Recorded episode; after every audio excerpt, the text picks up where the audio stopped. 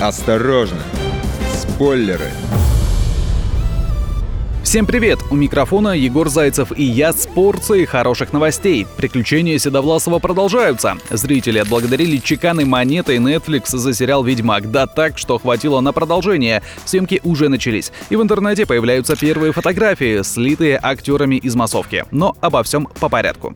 Авторы продолжают историю польского писателя Анджея Сапковского. Главный герой Геральт из Ривии в исполнении актера Генри Кавилла его зрители могут помнить по фильмам «Агенты Анкл», «Человек из стали», «Лига справедливости» и по другим работам.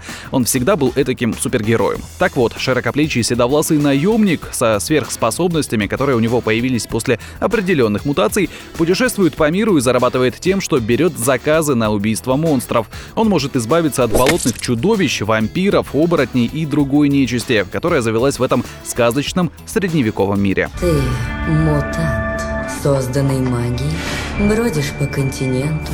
Я думала, у тебя клыки, рога или что-то в этом роде. Я их давно отбросил.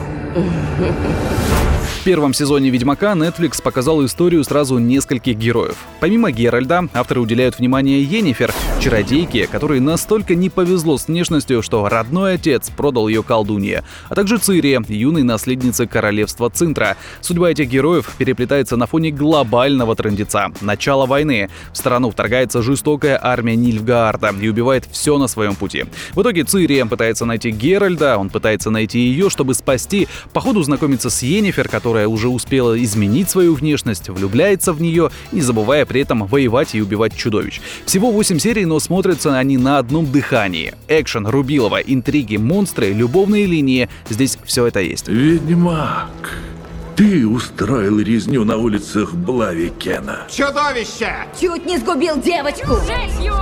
«Ведьмак» от Netflix стартовал в декабре прошлого года и сразу попал в десяточку. Правда, те, кто был знаком с историей по книгам или знаменитой игре «Ведьмак три. Дикая охота» две тысячи пятнадцатого года, слегка разочаровались. Так, фанатам, привыкшим к тому, насколько харизматичен Геральт в игре от польской студии си ди Projekt Red, посчитали, что Netflix не дожал характер главного героя. Например, в сериале «Ведьмак» старается быть сдержанным и максимально отрешенным, а иногда и вовсе начинает сыпать фразами, будто философ. Тебя тоже называют чудовищем. Мутантом. Если придут и за тобой, если нападут.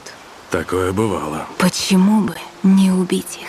Потому что тогда они будут правы насчет меня. А вот в игре Геральт особо не заморачивался над тем, кто и что о нем подумает, а сходу пресекал все колкости в свой адрес, зачастую не стесняясь в выражениях.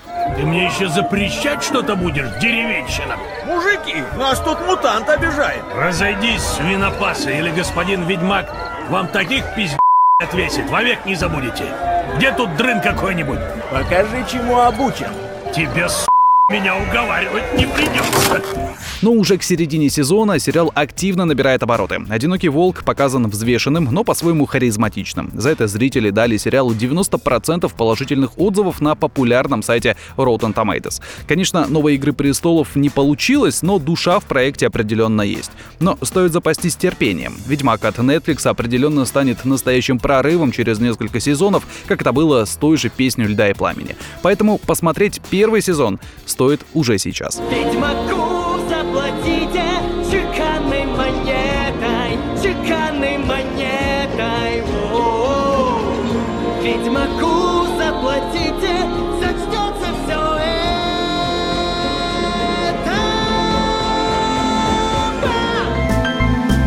это. Осторожно, спойлеры.